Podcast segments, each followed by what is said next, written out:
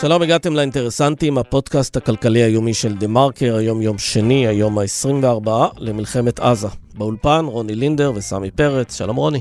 היי סמי. את יודעת, כל כך הרבה אנשים עושים uh, בימים אלה עבודה מאומצת, uh, קשה, uh, מאתגרת, uh, מסוכנת. ואחת הקבוצות שעושה אולי את העבודה הכי, אני לא יודע איך אפילו להגדיר אותה, הכי קשה, הכי מורכבת, הכי כואבת אולי, זה כל הנושא של זיהוי חללים, הודעה למשפחות, בעיקר כשיש פה גם הרבה מאוד מצבים מסובכים, ושהכמויות הן באמת כמויות בלתי נתפסות. ואת ככה, מאחר ואת מסקרת את מערכת הבריאות, יוצא לך אה, לפגוש את האנשים האלה, לשמוע את הסיפורים המזעזעים, גם להבין את המורכבות של למה אדם שעד רגע מסוים מוגדר כנעדר, ומרגע מסוים הוא מוגדר כחלל. אנחנו מדברים ככה מחוץ לאולפן, ואני שומע ממך כל מיני דברים, ואני רואה את הכאב, את הסערה שהדבר הזה גורם. אני רוצה שתספרי קצת על האנשים האלה. נכון, וזו קבוצה מאוד גדולה של אנשים, זה החל מאנשי זק"א, שממש עושים את אה, מלאכת האיסוף. של הגופות והממצאים והשרידים של הגופות, אה, מלאכה בלתי נתפסת, אנחנו רואים כבר שהם משלמים בנפשם על ה...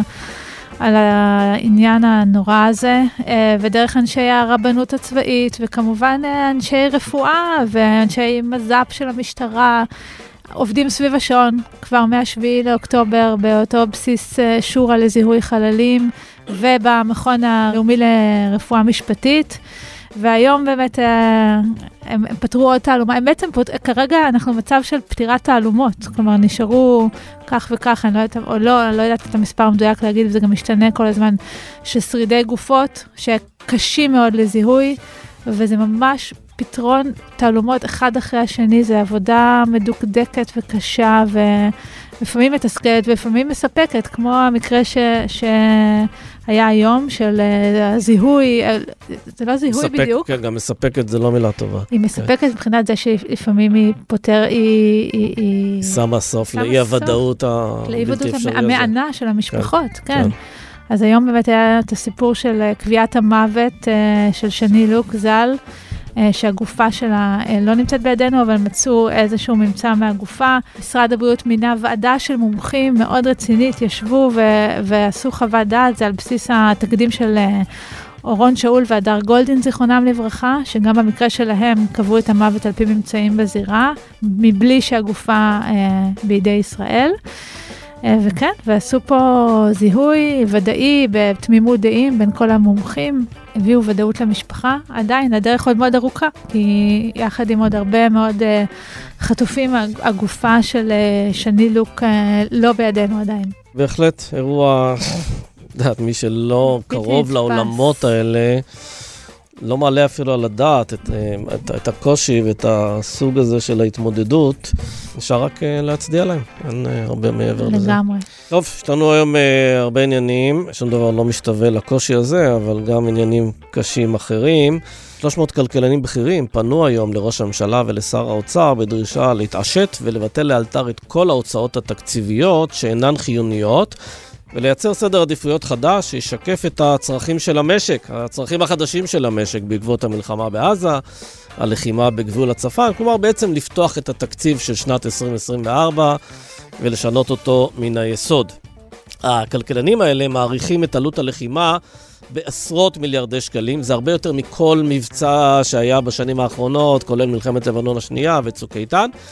ואפילו יותר מזה, כלומר זה יכול להגיע גם ל-100 מיליארד ואולי אפילו יותר, ובלי שינוי בסדרי עדיפויות, הדרך שלנו למשבר כלכלי פשוט צלולה. אז אה, מירב ארלוזורוב תהיה איתנו בעניין הזה. וההייטק הישראלי נחשב בשנים האחרונות לפרצופה המוצלח של המדינה ולשגריר מצוין של איכויותיה.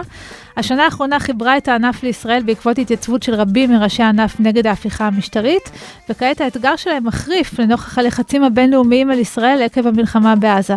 זה מכניס הרבה פוליטיקה בינלאומית לתעשייה הזאת, וזה מעורר חשש לגבי היכולת שלה לצמוח, לגייס הון ולהמשיך להוביל את המשק. נדבר על זה עם עמרי זרחוביץ' שלנו, כתב ההייטק. כן, ועוד אחת מתוצאות הלוואי של המלחמה היא הגברת המתח בין יהודים וערבים ישראלים. למרות שבניגוד לאירועי שומר החומות, עד כה אה, לא פרצו מהומות בערים המעורביות, נקווה שזה כמובן יישאר כך, אבל את המתח הזה חשים היטב במקומות עבודה, ערבים שמועסקים למשל במערכת הבריאות, נתקלים בתגובות עוינות, מאשימות מצד יהודים. נדבר על המתח הזה ומה ניתן לעשות אותו עם פרופסור אה, ניאיה דאוד, שעוסקת בבריאות הציבור, והיא גם יושבת ראש ועדת המעקב לענייני בריאות בחברה הערבית. אנחנו מתחילים.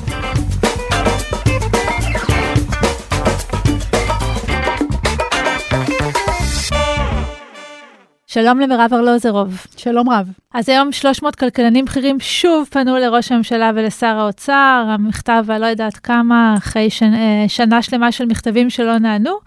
הפעם הם דורשים להתעשת, לבטל את ההוצאות התקציביות שאינן חיוניות, לייצר סדר עדיפויות חדש, שישקף את המצב החדש, וגם את כותבת היום בטור שלך שאנחנו צועדים ממש לקטסטרופה אם לא תהיה פה בלימה מהירה. המכתב הזה של הכלכלנים הוא שונה מכל קודמיו, כל הקודמים כמובן עסקו בהשלכות ההפיכה המשפטית. שאנחנו מניחים שהיא... אה, גבעה לעת עתה. היא הוקפאה, אני לא יש רמזים. אני לא יודעת אפילו אם הוא בוטלה, אבל היא לפחות לעת עתה הוקפאה. Uh, המכתב הזה הוא בכלל מכתב מכתב אחר, הוא מכתב הרבה יותר מקרו-כלכלי, שאומר לממשלה, תתעשתי, uh, אנחנו לקראת... אפשרות למשבר כלכלי. עכשיו, אני מזכירה לכולנו, שתי חברות דירוג הוציאו אתמול את תחזית הדירוג שלהם לישראל, ושתיהן אומרות אותו דבר.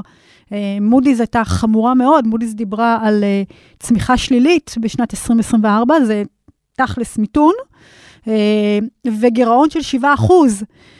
עכשיו, זה כבר, אתם יודעים, זה כבר משבר.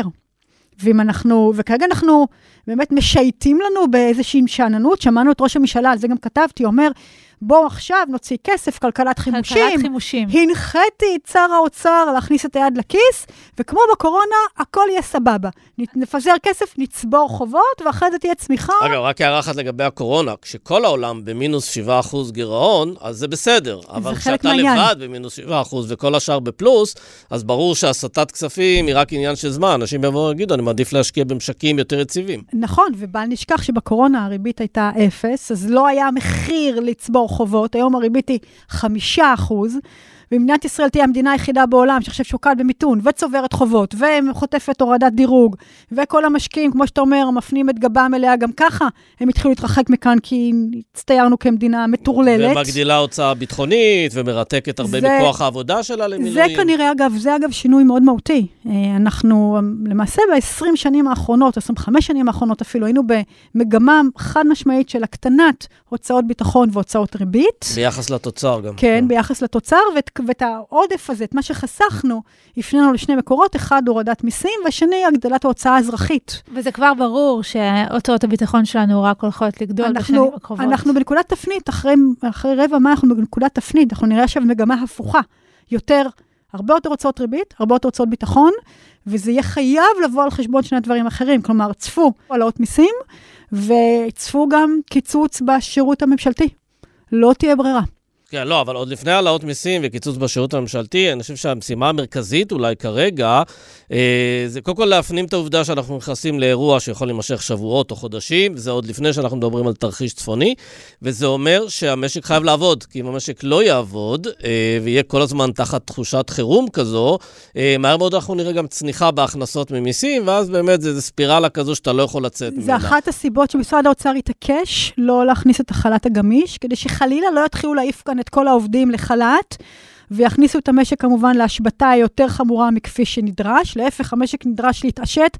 חברים, צריכים לחיות כאן, אה, צריכים להמשיך ולתפקד, כמה שזה קשה. לא, ברור, אבל אתה לא יכול גם לא לאשר חל"ת וגם להשבית אתרי בנייה לצורך העניין. גם זה, לא לאשר אבל... חל"ת וגם להשבית ענפים את, שלמים. תבוא... ואת מערכת החינוך, אל תשכח. רגע, כן. שנייה. אתרי בנייה תבוא בטענות לכל כל אזרח, כל תושב, שיבוא בטענה לראש העיר שלו, שהשבית אתרי בנייה, אין שום סיבה להשבית אתרי בנייה. זה נובע, אני עכשיו אגיד את זה, מגזענות.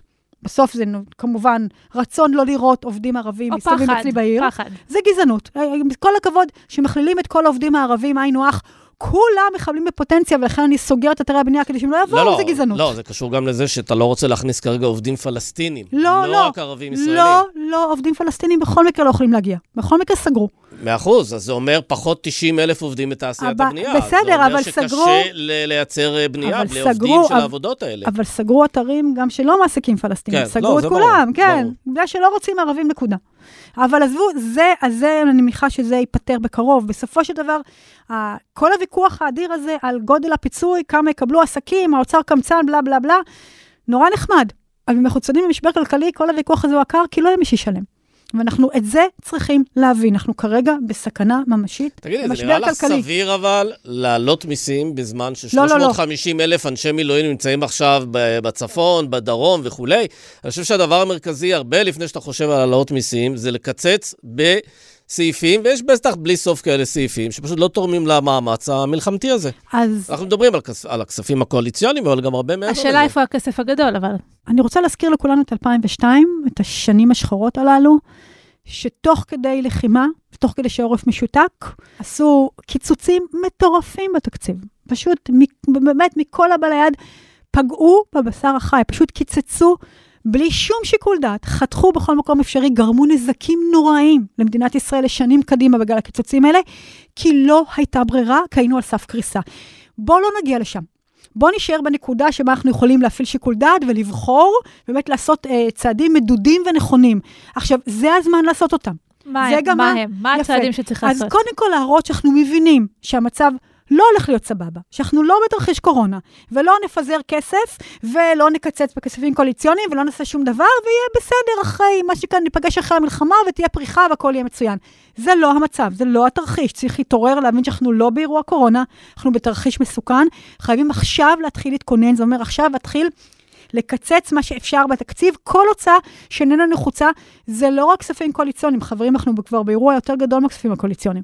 זה יהיה הרבה מאוד הוצאות נוספות שאינן קואליציוניות. לפי מכתב הכלכלנים, זה יכול להיות עשרות מיליארדי שקלים, ואף למעלה מכך, מה שאומר אפילו גם 100 מיליארד שקל. אני לא יודעת, אף אחד מאיתנו לא יודע להעריך, כי אנחנו באמת בתחילת האירוע, אנחנו לא יודעים להגיד כמה זמן הוא יימשך, כמה חזיתות יהיו לנו, איזה פגיעה תהיה, אנחנו לא יודעים, אבל הסיכון הוא עצום, ולכן צריכים בעת הזו להוכיח שאנחנו מדינה רצינית. מדינה רצינית זה לבוא עם תוכנית כלכלית, קודם כל, להסיט בתקציב את כל מה שאפשר, כל מה שאיננו הכרחי.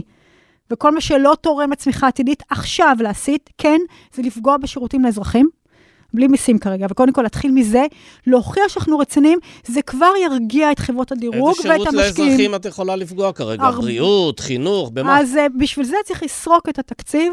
כמובן שכל הכספים הקואליציוניים מיותרים לגמרי. יש עוד הרבה דברים אחרים. אתה יודע שזה nice to have ואפשר בלי. אין האם ברירה. יש, יש התכנות פוליטית לצעדים כל כך uh, חריפים? אנחנו זוכרים את הטראומה של נתניהו מזה שהוא היה המקצץ הגדול. אז ו- אנחנו לא, אז, אז שוב, כך. אם אנחנו נפעל עכשיו, אנחנו לא נהיה בעוצמת צעדים כמו של 2002-2003, כי אנחנו פועלים, א', אנחנו יותר חזקים היום, אנחנו יותר מגוונים, וב', אנחנו גם נפעל קודם, לפני שהמשבר יגיע לפתחנו. מה גם ש-2003 היה בתום שלוש שנות מיתון, גם של האינתיפאדה השנייה, וחצי. גם של משבר הדוט קום. שנה וחצי. שלוש שנים מאוד מאוד קשות, שבאמת עשו צעדים מאוד קשים, כולל, אגב, נתניהו התחילו בעצם עשה אותם, השפל, קיצוץ, כולל קצבאות קצבאות וכולי. ילדים. השפל כן. היה, השפל היה. השפל היה באמצע 2002, מיד אחרי אה, אה, חומת מגן. אה, אבל שוב, ואז אנחנו יצאו נפעל... עם חומת מגן כלכלית, זה היה שמה של. התוכנית הכלכלית. בדיוק. עכשיו, אם נפ- נפעל עכשיו, אנחנו נוכל למנוע את. אני מקווה שנוכל למנוע חלק גדול מהנזקים האלו, בסדר, בהנחה שאנחנו לא תחת מתקפה של החיזבאללה. נוכל כנראה למנוע אותם, אבל צריך לפעול. עכשיו, אני שמעתי את ראש הממשלה אה, מדבר על כלכלת חימושים. הוא דיבר הפוך, הוא דיבר הפוך ממה שאת בדיוק. עכשיו מדברת. והכל סבבה, נפזר כסף ויהיה כמו בקורונה, יהיה מצוין. אני שומעת את שר האוצר מסרב להתחייב שיפגע בקואליציוני, ומה פתאום, ובלה בלה בלה. הם, באמת, הם חיים בלה-לה לנד. אני, אין לי מילה אחרת. כן, לא, בסדר, לפגוע בכספים הקואליציוניים, ברור שזה דבר שהוא הכי נראה לי אה, קל זה, לעשות. אבל זה רק התחלה, צריך מבחינת, יותר כן, מזה. חשיבות. לא, העניין של לפזר כספים, זה לא עניין של לפזר, זה עניין של לבוא ולהסתכל על עסקים שמחזור הפעילות שלהם ירד ב-100%. פשוט צנח. ויש הרבה מאוד עסקים כאלה, ולוודא שהעסקים האלה יכולים לשלם שכר דירה, יכולים לעשות כל. מיני דברים. אתה יכול סמי, לעשות את זה, אגב, לא רק באמצעות הזרמה, אלא באמצעות הקלות סמי? כאלה ואחרות על התזרים שלהם. הכל מצוין, ובתנאי שיש כאן כלכלה שיכולה לשלם את זה. אם אנחנו נכנסים למשבר, style 2002-2003, אבל לא ברור לך שאנחנו לא. נגדיל את החוב. לא, החוב יגדל. אני לא אמרתי שלא, זה ברור שהחוב יגדל. אם החוב יגדל, אם, אם ניצור גירעון נשלט, נניח אפילו 4-5 אחוז, וניצור הגדלת חוב נשלטת, ונראה שאנחנו שינינו סדר עדיפויות, ואנחנו מקצים את כל הכסף גם למאמץ המלחמתי על כל נגזרותיו כמובן, מפונים, אה, אה, שיקום וכולי, וגם סיוע כן. לעסקים כמה שאפשר. אם נעשה את כל זה, כן. ואתה יודע, נפנה כספים באמת להאצת צמיחה, ונראה כמו מדינה רצינית, אנחנו יכולים לצלוח כן. את זה. אבל בשביל זה צריך מדינה רצינית. לא, אז ברור, צריך להגדיל את החוב, צריך להגדיל את החוב, לא תהיה ברירה, גם אפשר להגדיל את הגירעון, אבל יגדל. זה ברור שאם אתה לא עושה צעדים, גם של קיצוץ אה, כספים קואליציוניים, גם של ביטול, לטעמי, עשרה משרדי ממשלה בקלות, אפשר פשוט לסגור אותם ולשלוח את כל האנשים שנמצאים שם, הם לא צריכים להיות שם, בזבוז מאוד גדול. אפשר גם, אתה יודע, לעשות הצנע לכת בהרבה מאוד דברים אחרים שהמדינה הזו עושה, אה, אבל כמו שאת אומרת, זה דברים גם שצריכים להיראות, כי אם אתה לא מראה אותם ואתה לא משדר אותם, זה נראה באמת שאתה כאילו חושב שיאללה, אפשר לספוג את זה. אי אפשר לספוג את זה בלי לעשות שינוי בסדרי עדיפויות. השאלה אם הממשלה הזאת, כמו שאת רואה אותה, אה, והיא באמת, אולי, לא אולי, היא הממשלה הגרועה בתולדות המדינה, האם הממשלה הזו מסוגלת לעשות את זה? אני מקווה מאוד שכן. לעת הזו זה לא נראה ככה, לצערי.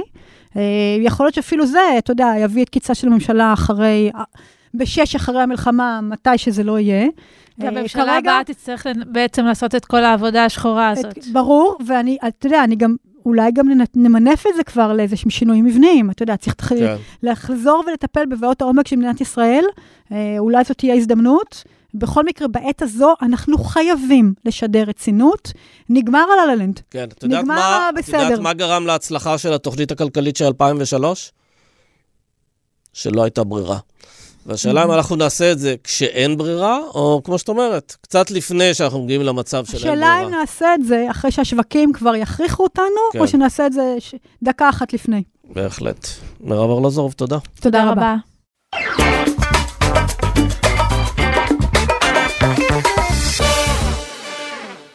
שלום לימרי זרחוביץ'. אהלן. כתב ההייטק שלנו. Uh, תשמע, עד לפני שנה, ענף ההייטק הישראלי, אפשר להגיד עליו שהוא היה די מנותק ממה שקורה בישראל. Uh, ואז הגיעה המחאה, בעצם ההפיכה המשטרית, ופתאום הרבה מאוד יזמי הייטק מצאו את עצמם נמצאים בפרונט של הדבר הזה, עם כל הכישורים והיוזמות והדאטאבייסים שלהם וכולי. והנה עכשיו, בעקבות המלחמה בעזה, זה אפילו עולה קומה, כי התעשייה הזאת, שהיא בעצם שגרירה די מצטיינת של אה, הכלכלה הישראלית, אה, מוצאת עצמה מתמודדת בעולם עם חרמות, מחאות, כל מיני גישות אנטי-ישראליות, ואנחנו רוצים שתספר לנו קצת על התפקיד שהם לוקחים על עצמם בעניין הזה. אז קודם כל, אה, נכון, בעצם במשך הרבה שנים הייטק תפס את עצמו מנותק מהפוליטיקה. אה, הוא גם אמר, אנחנו לא מערבבים אה, עסקים ופוליטיקה, הוא אמר את זה כלפי חוץ. אה, היה להם משפט פעם שהם היו אומרים, מעניין אותנו מה שקורה בנסדק ולא מה שקורה בנבלוס, בשכם. כלומר, מה שמשפיע עלינו זה בעצם לא מה שקורה בארץ, וזה זה איזה אלמנט של ניתוק, אבל זה גם עזר להם להתמודד עם הבעיות בעולם או עם, עם חששות בעולם. ואז באמת הגיעה ההפיכה המשטרית, וכבר אי אפשר להגיד שההייטקיסטים מנותקים מהפוליטיקה, אה, הגיעה המלחמה, ואם אתה לא מנותק מהפוליטיקה, ואם אתה מבין את הכוח שלך, ואם אתה מאוגד, אז אתה גם יכול להשתמש בזה כלפי חוץ. אה, וזה באמת התחיל לפני שבועיים, קצת יום-יומיים אחרי שהיה את הטבח בדרום והתחילה המלחמה, אז אה, היזם והמנכ"ל של כנס ווב סאמיט, שהוא הכנס הטכנולוגיה הגדול באירופה, התחיל לצייץ מסרים אנטי-ישראלים ולא גינה את הטבח, ואמר שישראל אה, עושה פשעי מלחמה, והם פשוט, אה, אה, ההייטקיסטים התחילו להתאגד בטוויטר, והתחילו, להכ... קודם כל הסירו את ההשתתפות שלהם, הם מנכ"לים, משקיעים וכו' מהכנס, וגם התחילו גם להפעיל את הכוח שלהם, כי ישראל בסוף, אנחנו יודעים, ההייטק הישראלי קטן, אבל הוא מאוד משמעותי בעולם, ויש לנו נציגים בכל מיני חברות גלובליות, והם התחילו להפעיל את הכוח שלהם כדי שיסירו חסויות בכל מיני אה, אה, אה, גוגל ואמזון ומטא וטיק טוק, פשוט הסירו חסויות מהכנס עד שהוא נאלץ להתפטר, המנכ"ל והיזם. בסוף השבוע גם השותפים שלו אמרו לו, לא רק שאתה מתפטר, אתה גם תוותר על המניות שלך, זאת אומרת, וכו', והם שחזרו את זה השבוע עם עוד כנס סייבר. ו... אתה רואה קשר בין ההתארגנות שהייתה סביב ההפיכה המשטרית לבין ההתארגנות המהירה הזאת? אני חושב שבאופן כללי, אה, גם את הקשר בין ההפיכה למה שקרה בכל החמ"ל במלחמה, אה, ההתארגנות הזאת היא קיימת, וכן, אני חושב שברגע שאתה כבר מבין את, ה, את הכוח שלך ואת ה... כבר, לא רוצה להגיד לכלכת את הידיים, כאילו זה משהו רע, אבל ברגע שכבר התערבבת בפוליטיקה, אז כן, אתה יכול לנצל את זה לעוד, לעוד דברים. אני חושב שגם בסוף יהיה פה... בגלל האירוע המזוויע והחריג הזה, זאת אומרת, זה לא עכשיו צוק איתן או עמוד ענן שצריך להגן על ישראל, ואז הדעות חלוקות, האם... אה, צר... אה, פה יש... אה, צדקת הדרך. יותר, יש, יותר כן, ברורה. יש צדקת הדרך, כן. וברור שצריך להכות את זה, וארצות הברית איתנו, והמנהיגים, יותר קל להביע את, את המלחמה הזאת, זאת אומרת, כשאתה מדבר עם האנשים האלה, אומרים לך, זה בכלל לא שיח פוליטי, זה שיח מוסרי, וזה לא עניין ערכי, וזה עניין של לגנות אנטישמיות, זה לא עניין פוליטי, ברור שזה מגרש פוליטי, אבל זה לא... שיח פוליטי, אנחנו לא מתלכלכים בפוליטיקה. אז אלה החדשות הטובות, שההייטקיסטים פה התעוררו ופועלים ואפילו בהצלחה, אבל אתה כותב היום שיש גם צד שני למטבע, כלומר, גם הצד השני לא פראייר בכלל. אז קודם כל השאלה, יש דעות חלוקות, האם זה פה עולם הדרגה, אנחנו מכירים את איית אחרי המערבי, מקום המדינה ועוד לפני, אה, במשך עשרות שנים, יש BDS שהם אה, לפעמים יעילים יותר ולפעמים יעילים פחות, זאת אומרת, זה לא חדש, אבל אני חושב שההייטק... השבוע, בסוף השבוע הופצה רשימה שלא ברור מי עומד מאחוריה, של אה, אה, סימנה משקיעים אה, בעולם, לא, לא בהכרח ישראלים, גם ישראלים, אבל גם מהקרנות המובילות בעולם, כמו אנדריסן הורוביץ וכו', פשוט שהם תומכים בישראל ואל תגייסו מהם כסף, כי הם מובילים ל...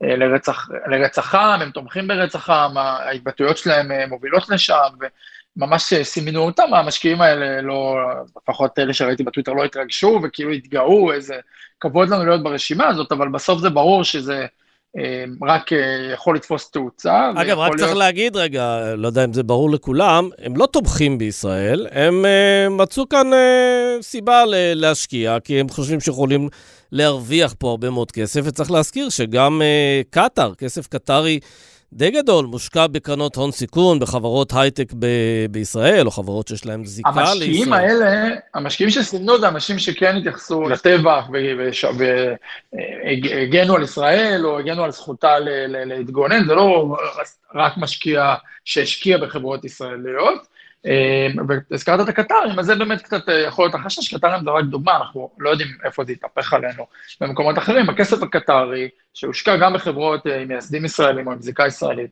מושקע גם בקרנות הון סיכון, מושקע בטוויטר. אגב, הוא מושקע גם באוניברסיטאות בחו"ל, תרומות עתק של מיליארדים שמשפיעות מאוד על, ה... על ההנהלות שלהם. האוניברסיטאות האלה, הם עלו בשיחות שעשיתי בגלל ש... בגלל, ה, בגלל התגובות של, באוניברסיטאות, אז יש איזה חשש, אוקיי, אז הדור הבא של ה... לא יודע, המשקיעים האמריקאים, שאולי צמח באוניברסיטאות האלה, הוא גם יכול פתאום להתהפך עלינו, זאת אומרת, זה לא הדור אה, היום, צריך להגיד ש... וגם, לא יודע מה, אה, החברות הענקיות הטכנולוגיה, שהן מאוד תלויות בישראל ובמרכזי פיתוח שלהן פה, אה, גם היו בעד ישראל, אבל אנחנו לא יודעים מי יהיה המנכ"ל שלהם עוד שלוש, חמש או שבע שנים. ואיפה הוא לבד באוניברסיטה וממה הוא הושפע. נכון, והייתה לי שיחה אתמול עם יזם, אה, אחד, אה, מנכ"ל של אחד היוניקורן, שממש הביע חשש, שאנחנו, ההייטק הישראלי הולך ל, ל, לתקופה אחרת, לתקופה של, אתה כבר לא יכול למכור בכל מקום. אז זהו, כי יש לזה בעצם שלושה שלבים. השלב הראשון היה בעצם משבר גלובלי, בעקבות עליית הריבית ושינויים בעולם.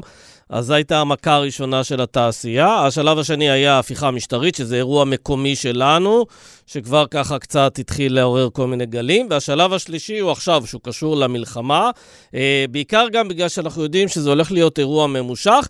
ואתה יודע מה, יש פה אפילו איזה חצי שלב, נקרא לו, שקשור למלחמה הזאת. אה, צריך להזכיר שרצועת עזה הייתה מוגנת באמצעות גדר חכמה ומתוחכמת וכולי, ובא ארגון אה, מרצחים, פרימיטיבי בחלק גדול מהעבודה שלו, ומצליח להתגבר על איזה פאר הטכנולוגיה הישראלית פה, וגם זה אולי קצת מקרין על התדמית, על הווינריות, על העובדה שיש פה איזו תעשייה שהיא ב-state of the art של הטכנולוגיה. אז אני חושב, קודם כל אני חושב שזה נכון, אני לא יודע אם זה, איך זה ישפיע וזה יהיה קשר ישיר, אני לא חושב שיפסיקו להשקיע פה בחברות סייבר בגלל שה... זה, אבל היה איזו עילה אה, מוצדקת חלקה ומוצגת ברובה, אבל גם מן הסתם קצת מנופחת, סביב 8200 והיכולות, וכל בן אדם שיצא מ-8200 הוא איזה עילוי. ובעיקר אנשים שפחות מכירים, אני חושב, שפחות מבינים תכלס את האמת, הם באמת הסתכלו על זה במין, אוקיי, ישראל חטפה פה מכה לאגו, ואני גם אומר עוד משהו, יש לי גם איזה מסר, אני חושב, על טכנולוגיה בכללי, אני חושב שאנחנו גם מבינים שטכנולוגיה לא יכולה להחליף בני אדם בכללי, וזה בכלל קשור לעולם הטכנולוגיה ולא רק להייטק הישראלי. חייבים להגיד שבהקשר של, ה, בוא נגיד, המלחמה הזאת שמנהל ההייטק הישראלי על ההסברה, שיש אנשים גם שאומרים, זה לא שאנחנו מאיצים את הדבר הזה, אלא אם לא היינו נלחמים, אז האנטישמיות הייתה, כאילו צריך, נקרא לזה, להוריד את ה... כל בן אדם שמביע אנטישמיות צריך לדעת שבהייטק הישראלי אין לזה סבלנות, אבל אנחנו רואים שהכסף הגדול, אנחנו לא יודעים מה זה באמת יהיה, בדיוק כמו באוניברסיטאות. כן, תן לנו שורה תחתונה מבחינת משקיעים זרים. אנחנו יודעים שחלק גדול מהכסף שזרם לפה בעשור האחרון היה להייטק, אנחנו יודעים שיש ירידה משמעותית, עוד לפני המלחמה כמובן. אתה שומע על משיכת השקעות, על איזה המתנה עם השקעות וכולי? אני עוד לא, אני חושב שמאוד קשה לגייס, בעיקר המשקיעים הזרים, גם המדינה מבינה את זה, ומנסה ליזום כל מיני תוכניות. קצת 400 מיליון שקל לסטארט-אפים, בעיקר צעירים, עוד מנסה עוד לעודד את המוסדים בתוכנית שעוד לא הודיעו עליה, שעדיין חושבים עליה. אני חושב שכן, אני חושב שמשקיעים זרים, גם צריך לזכור, במיוחד בחברות הקטנות, העובדים במילואים, המנכ"ל לפעמים במילואים, אנשים, אין להם, אין להם את הקשב, אין להם, לא, אתה לא ממהר להשקיע, אני מניח שזה גם משתנה לפי תחומים, כמו כל תחזית לגבי כל תחום כלכלי ולא כלכלי, בסוף זאת שאלה לאן זה יתפתח, אם אנחנו נמצא במלחמה כוללת, במלחמת אה, אה, עולם אולי חס וחלילה, או משהו שדומה לזה, או שנמצא במערכה ארוכה ב, בעזה, שתיקח של, ש, חודשים או שנים, אני חושב שזה קצת יחזור אולי לטיפה ליותר נורמליות. עמרי זרחוביץ', תודה רבה. תודה רבה. תודה לך.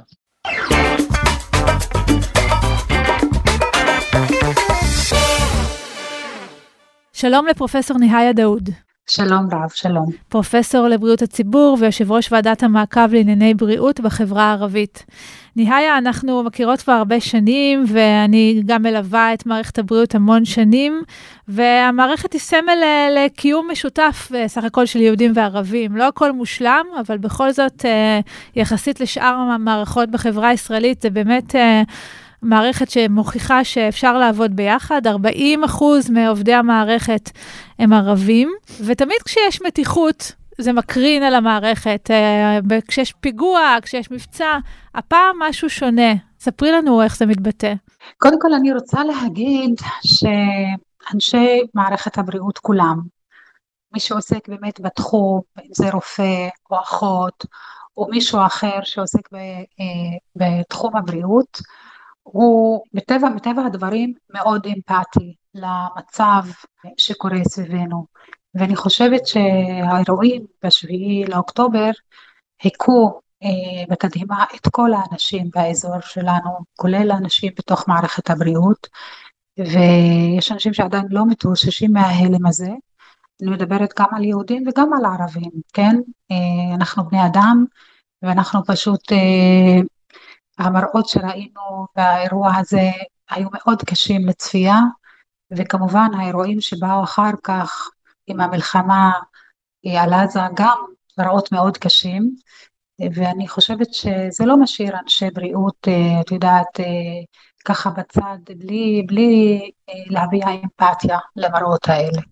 העניין הוא שאנחנו מדברים על אירוע שמאוד קשה להכיל אותו. אה, כל אחד, נגיד, בצד שלו, אפילו מתקשה להכיל את גודל האסון, האובדן, הכאב. ובמצבים כאלה אתה שואל את עצמך אם uh, לצד האחד יש בכלל יכולת לשמור, לא יודע, מעט אמפתיה לצד השני, שאפילו את גודל האסון שלו הוא לא מצליח uh, לעכל. והשאלה איך את רואה את זה? זה לוקח אותך למקום הכי בסיסי שלך, הכי רגשי שלך, שאתה רואה את הדברים האלה. זה תחושות של עצב, של צער, של כעס, של חרדה, של פחד. ומה שאנחנו יודעים, וזה לא לתת לגיטימציה, אתה יודע, אתה יודע לצד אחד לעומת צד אחר או משהו כזה, לא, ממש לא, מה שאני הולכת להגיד. אבל זה באמת אה, הביא למצב כזה שגורמים שהם באמת מחכים למצב הזה, לנצל את המצב של חרדה ופחד ותחושות קשות וכעס של אנשים בשביל לנתב אותו על האחר. וזה, אתה יודע, יכול לגרום למצב של כאוס במערכת, שכמו שאמרתם, יש בה 40 אחוז של עובדים ערבים, יש בה אחוז לא מבוטל של מטופלים גם, ערבים שנמצאים בתוך המערכת, מה לעשות שבאמת יש שיעורים גבוהים באוכלוסייה הערבית שהם חולים, ולכן אני חושבת שהמצב הזה היה יכול, אה, היינו יכולים באמת אה, למנוע אותו, אם גורמים מלמעלה היו יכולים להרגיע את המצב. לפני שמדברים על פתרונות, רק בואו נדבר על מה קורה. רוב המריבות והעימותים מתרחשים סביב הרשתות החברתיות, או גם פנים אל פנים בתוך אה, ארגוני הבריאות, בין יהודים לערבים? כן, אז באמת מה שאנחנו, מה שקרה מיד אה, אחרי האירועים של השביעי לאוקטובר, אנחנו ראינו שהתחילו, התחלנו לקבל פניות בוועדת המעקב לענייני בריאות בחברה הערבית, פניות אה, של אנשים שפשוט התחילו להציק להם במקומות העבודה, אם זה בהודעות וואטסאפ, כמו שאת אומרת, רשתות חברתיות. מי מציק להם? אנשים שעובדים איתם, אנשים שמכירים אותם, או גורמים חיצוניים? חלק מזה היה על ידי גורמים חיצוניים, ואפשר להגיד החלק הגדול, אבל גם חלק קרה באמת אה, על ידי עמיתים לעבודה, שזה עמיתים שעבדו איתם עד אתמול ושתו קפה ביחד ואכלו ארוחות ביחד. וצחקו ביחד, אתה יודע, ועשו דברים אה, כמו כל חברים לעבודה. אבל זה קורה על רקע, נגיד, אה, לא, ראינו כמה מקרים של למשל, אה, של אנשים שהזדהו אפילו עם חמאס, או תמכו בחמאס וכולי. זה קורה על הרקע הזה, או אפילו בלי שמישהו בכלל יגיד, יגיד את דעתו בעניין. אז אה, אנחנו ראינו שרוב המקרים, אנשים שאמרו דעה אפילו שהיא לא, בכלל לא קשורה, כן, אבל הביעו עמדה נגיד של אה, נגד המלחמה, מה שקורה בעזה, זה מיד תורגם לתמיכה בטרור, לתמיכה בחמאס, אוקיי? אה, אנשים ששוחחו ביניהם אה, בשיחה, אתה יודע, והרגישו שבאמת הם אה, לא מספיק אומרים שהם נגד מה שקרה בשביעי לאוקטובר, זה מיד נפרש כתמיכה בטרור ותמיכה בחמאס. היו דברים, אני, היו, רוב, רוב המקרים הם באמת לא היו מקרים של אנשים מתוך מערכת הבריאות שתומכים בחמאס או במעשים של חמאס, זה לא אנשים שתומכים באמת בחמאס. אז uh, הפרשנות שניתנה לדברים שלהם הוצאה לרוב מהקשרה ותורגמה על ידי גורמים בימין, אפשר להגיד, שבאמת אה, הם של תמיכה בטרור ותמיכה בחמאס. היה מקרה של אה, דיאטנית שעשתה שר של פוסט שקרא לבדוק את החדשות, ולא להאמין לכל החדשות. היא לא אמרה איזה חדשות, לא אמרה שום דבר. עמיתה שלה בקבוצת הפייסבוק של הדיאטניות בכל הארץ, לקחה את זה, צילמה את עמוד הפרופיל שלה, את עמוד השער, ושמה אותו בתוך קבוצת הדיאטניות, ופרסמה, תראו, היא תומכת טרור, צריך אה, פשוט לא להעסיק אותה, לפטר אותה מיידית, והיא פוטרה מיידית ממקום עבודה פרטי. איימו עליה בהודעות באותה קבוצת אה, פייסבוק שישללו ממנה את הרישיון, שכל המשפחה שלה, שהם רופאים שעובדים בכללית, כולם יפוטרו מהעבודה, לא המשיכו איתה את התהליך של אה, קליטה לעבודה בכללית. אז אה, אתה יודע, ביום יום אתה יודע, אנחנו רואים מאות אלפים של שרים של תבדוק את החדשות האלה, אתה מבין? מי שצריך להתמודד עם כל הדבר הזה זה כמובן ההנהלות, זה ההנהגה של המערכת הבריאות, מההנהלות ועד משרד הבריאות. איזה ציון את נותנת להם בהתמודדות עם הדברים האלה? תראי, אני לא רוצה לתת ציון, אני רוצה להגיד פה שכשבאמת קורה מקרים כאלה של אנשים שרודפים אותם העמיתים שלהם, אנשים מחוץ למערכת, אה, אנשים באמת בתוך העבודה שהם לא היו מסוגלים להגיד מילה, להביע רגשות של מה שקורה איתם, אסור להם לדבר, הם היו צריכים לשתוק. אני שואלת את ראשי המערכת, אבל את שואלת ברמה האנושית את כולם, איך הם אמורים לעבוד? אוקיי? איך הם אמורים, תחת איזה תנאים עכשיו הם אמורים לעבוד? אם עובדת, אה, אתה יודע, עובדת ניקיון עומדת בפרוזדור של בית חולים וצועקת מוות לערבים, ויש סביבה בפרוזדור, סביבה מלא מלא רופאים ואחיות ערבים, איך הם אמורים להרגיש? מה הם אמורים להגיד לה? אם מישהו יגיד לה לא, או מה את אומרת, זה אומר שהוא תומך טרור עכשיו? זאת אומרת, יש מצב של פחד, אימים על האנשים. המטרה הייתה של, אה, של הרדיפה הפוליטית הזאת של אנשי רפואה ואנשי מערכת הבריאות הערבים, היא באמת להשתיק את הקול שלהם, כי הם קול חשוב. הם קול חשוב שיש לו השלכה על כל אה, החברה הערבית ובאמת על כולנו. אז השתקת הקול הזה באמת מביאה לתחושות מאוד קשות בתוך האנשים עצמם, ואני לא יודעת תחת איך הם יכולים, אתה יודע, אני שואלת פה, אם הם יכולים להמשיך למלא את התפקיד שלהם בצורה רגילה. כן, אתה זה מעורר אבל את השאלה, את יודעת שאנחנו נמצאים בעיתון, אנחנו עובדים בעיתון, אני ורוני, ואצלנו חופש ביטוי זה באמת, זה הדבר הכי מקודש, ואנחנו מדברים על הכל, ומדברים ומתווכחים ועל הכל. Uh, העניין הוא שכשאתה עובד במערכת uh, אחרת, מערכת שהיא לא עיתון, שכאילו אתה לא נמדד שם על דעותיך, אתה נמדד על המקצועיות שלך, על השירות שאתה נותן לחולים, האם נכון לקבוע בתקופות uh, מתוחות כאלה איזה שהם קודים כאלה של uh, לנסות להשאיר כמה שפחות את, ה, את הפוליטיקה מחוץ לחדרי בתי החולים ובכלל למוסדות שבהם אנשים עובדים יחד? השאלה אם זה בכלל uh, ישים, אם נכון לקבוע קודים כאלה. אני חושבת שיש קודים, אתה יודע, קודם כל אנשי רפואה ואנשי בריאות נשבעו, אנשי רפואה במיוחד נשבעו בשבעת היפוקרטס, שהם בעצם קודם כל מעניקים טיפול לאנשים לפי המצב הרפואי שלהם, וכל הדברים האחרים מסביב זה שולי, זה לא לעניין. וזה בעצם, השבועה הזאת צריכה, היא צריכה להיות תקיפה גם בזמן מלחמה וגם בזמן שלום ויום יום, אבל מה שראינו כאן שחלק מהמטפלים, ראינו את זה בטוויט אתמול של חבר כנסת, של אישה שהגיעה ערבייה בליווי של חברה שלה יהודייה לבית חולים מסוים בארץ לקבל טיפול, והיא פשוט סורבה, סירבו לתת לה טיפול, אחות סירבה לתת לה טיפול, שלחה אותה הביתה בלי לקבל טיפול כי היא ערבייה, היא אמרה לה את זה גם כן.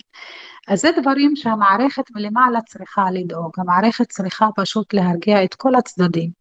עובד ערבי לא צריך לשבת שם ולספוג קריאות של מוות לערבים, צריך לשחוט את כולם, צריך להרוג את כולם. היו הודעות מאוד קשות בוואטסאפ שהעבירו אליי, שעובדים קיבלו בקבוצות של וואטסאפ של מחלקות, של, אה, של עובדים בבתי חולים. זה דברים שלא צריכים לקרות. מה גם שחלק מהנפגעים גם היו ערבים, היו גם ערבים. היו אה, ערבים נפגעים. ו... החברה הערבית היא חלק אינטגרלי מהחברה הישראלית. אי אפשר לבוא ולהתייחס אליה כאויב כל פעם שקורים דברים כאלה. מי שמתייחס אליה כאויב בשביל רווחים פוליטיים שלו, אנחנו, אני לא רוצה פה, אני לא פוליטיקאית ולא רוצה להיות פוליטיקאית, מי שרוצה להרוויח אה, על הדם של האוכלוסייה הערבית ושל העובדים הערבים, אני חושבת שצריך להגיד לו, תעצור עד כאן. ואני חושבת שהתפקיד הזה צריך להיות של שר הבריאות, של המנכ"ל של משרד הבריאות, סמנכ"ל משרד הבריאות, שצריכים היו לצאת בקריאה חד משמעית. אסור לתופעות של גזענות, של, אה, של אה, האשמות, של התייחסות לעובדים הערבים אה, כאויב בתוך מערכת הבריאות. אסור שזה יקרה. אז אני רוצה להצטרף לדברים שלך, אה, לסיום, אה, להזכיר לכולם שבאמת ב... עוד באותו יום של השביעי לאוקטובר, אה, הצוותים שכוללים ערביות וערבים, גם בסורוקה, בברזילי, בכל הארץ, טיפלו סביב השעון בפצועים. להזכיר שערבים הם לא חלק או, או קישוט במערכת הבריאות, הם בעצם בבסיס של מערכת הבריאות יחד עם היהודים. וכן, זה בהחלט אחריות, ו- ושיש לא מעט כוחות שרוצים uh, לראות את את המערכת הזאת שמוכיחה שאפשר להתקיים יחד, שרוצים לראות את המערכת הזאת מתפרקת. ולכן, זה לכן תפקיד של אה, המנהיגות פה. אני כן חושבת, אני כן רואה הבנה הרבה יותר גדולה אה, במשרד הבריאות שחייבים לטפל בזה, ופעולות, וגם אתמול הייתה איגרת של אה, שר הבריאות ומנכ"ל משרד הבריאות, והוקמו צוותים אה, בכל מיני ארגוני בריאות כדי לטפל בדברים האלה. וזהו, וגם ראינו היום את אה, בני גנץ יוצא בקריאה להרגיע. אני מאוד מקווה שמפה הדברים רק ישתפרו. לערבים כמו ליהודים יש רגשות, והם יכולים להביע תחושות של אה, הזדהות וזוועה, תחושות של, של את יודעת, של, אה, של, של אמפתיה כלפי ילדים ותינוקות שנהרגים בכל מקום אה, בעולם. זה לא משנה אם זה בעזה או זה בעוטף, התינוק הוא תינוק, הילד הוא ילד, האימא היא אימא. אפשר להביע תחושות כאלה, ולא הבעת אי אפשר לפרש כל הבעה של תחושה של אמפתיה והזדהות כתמיכה בטרור. תודה רבה, ניאיה דאוד, פרופסור ניאיה דאוד. תודה לכם.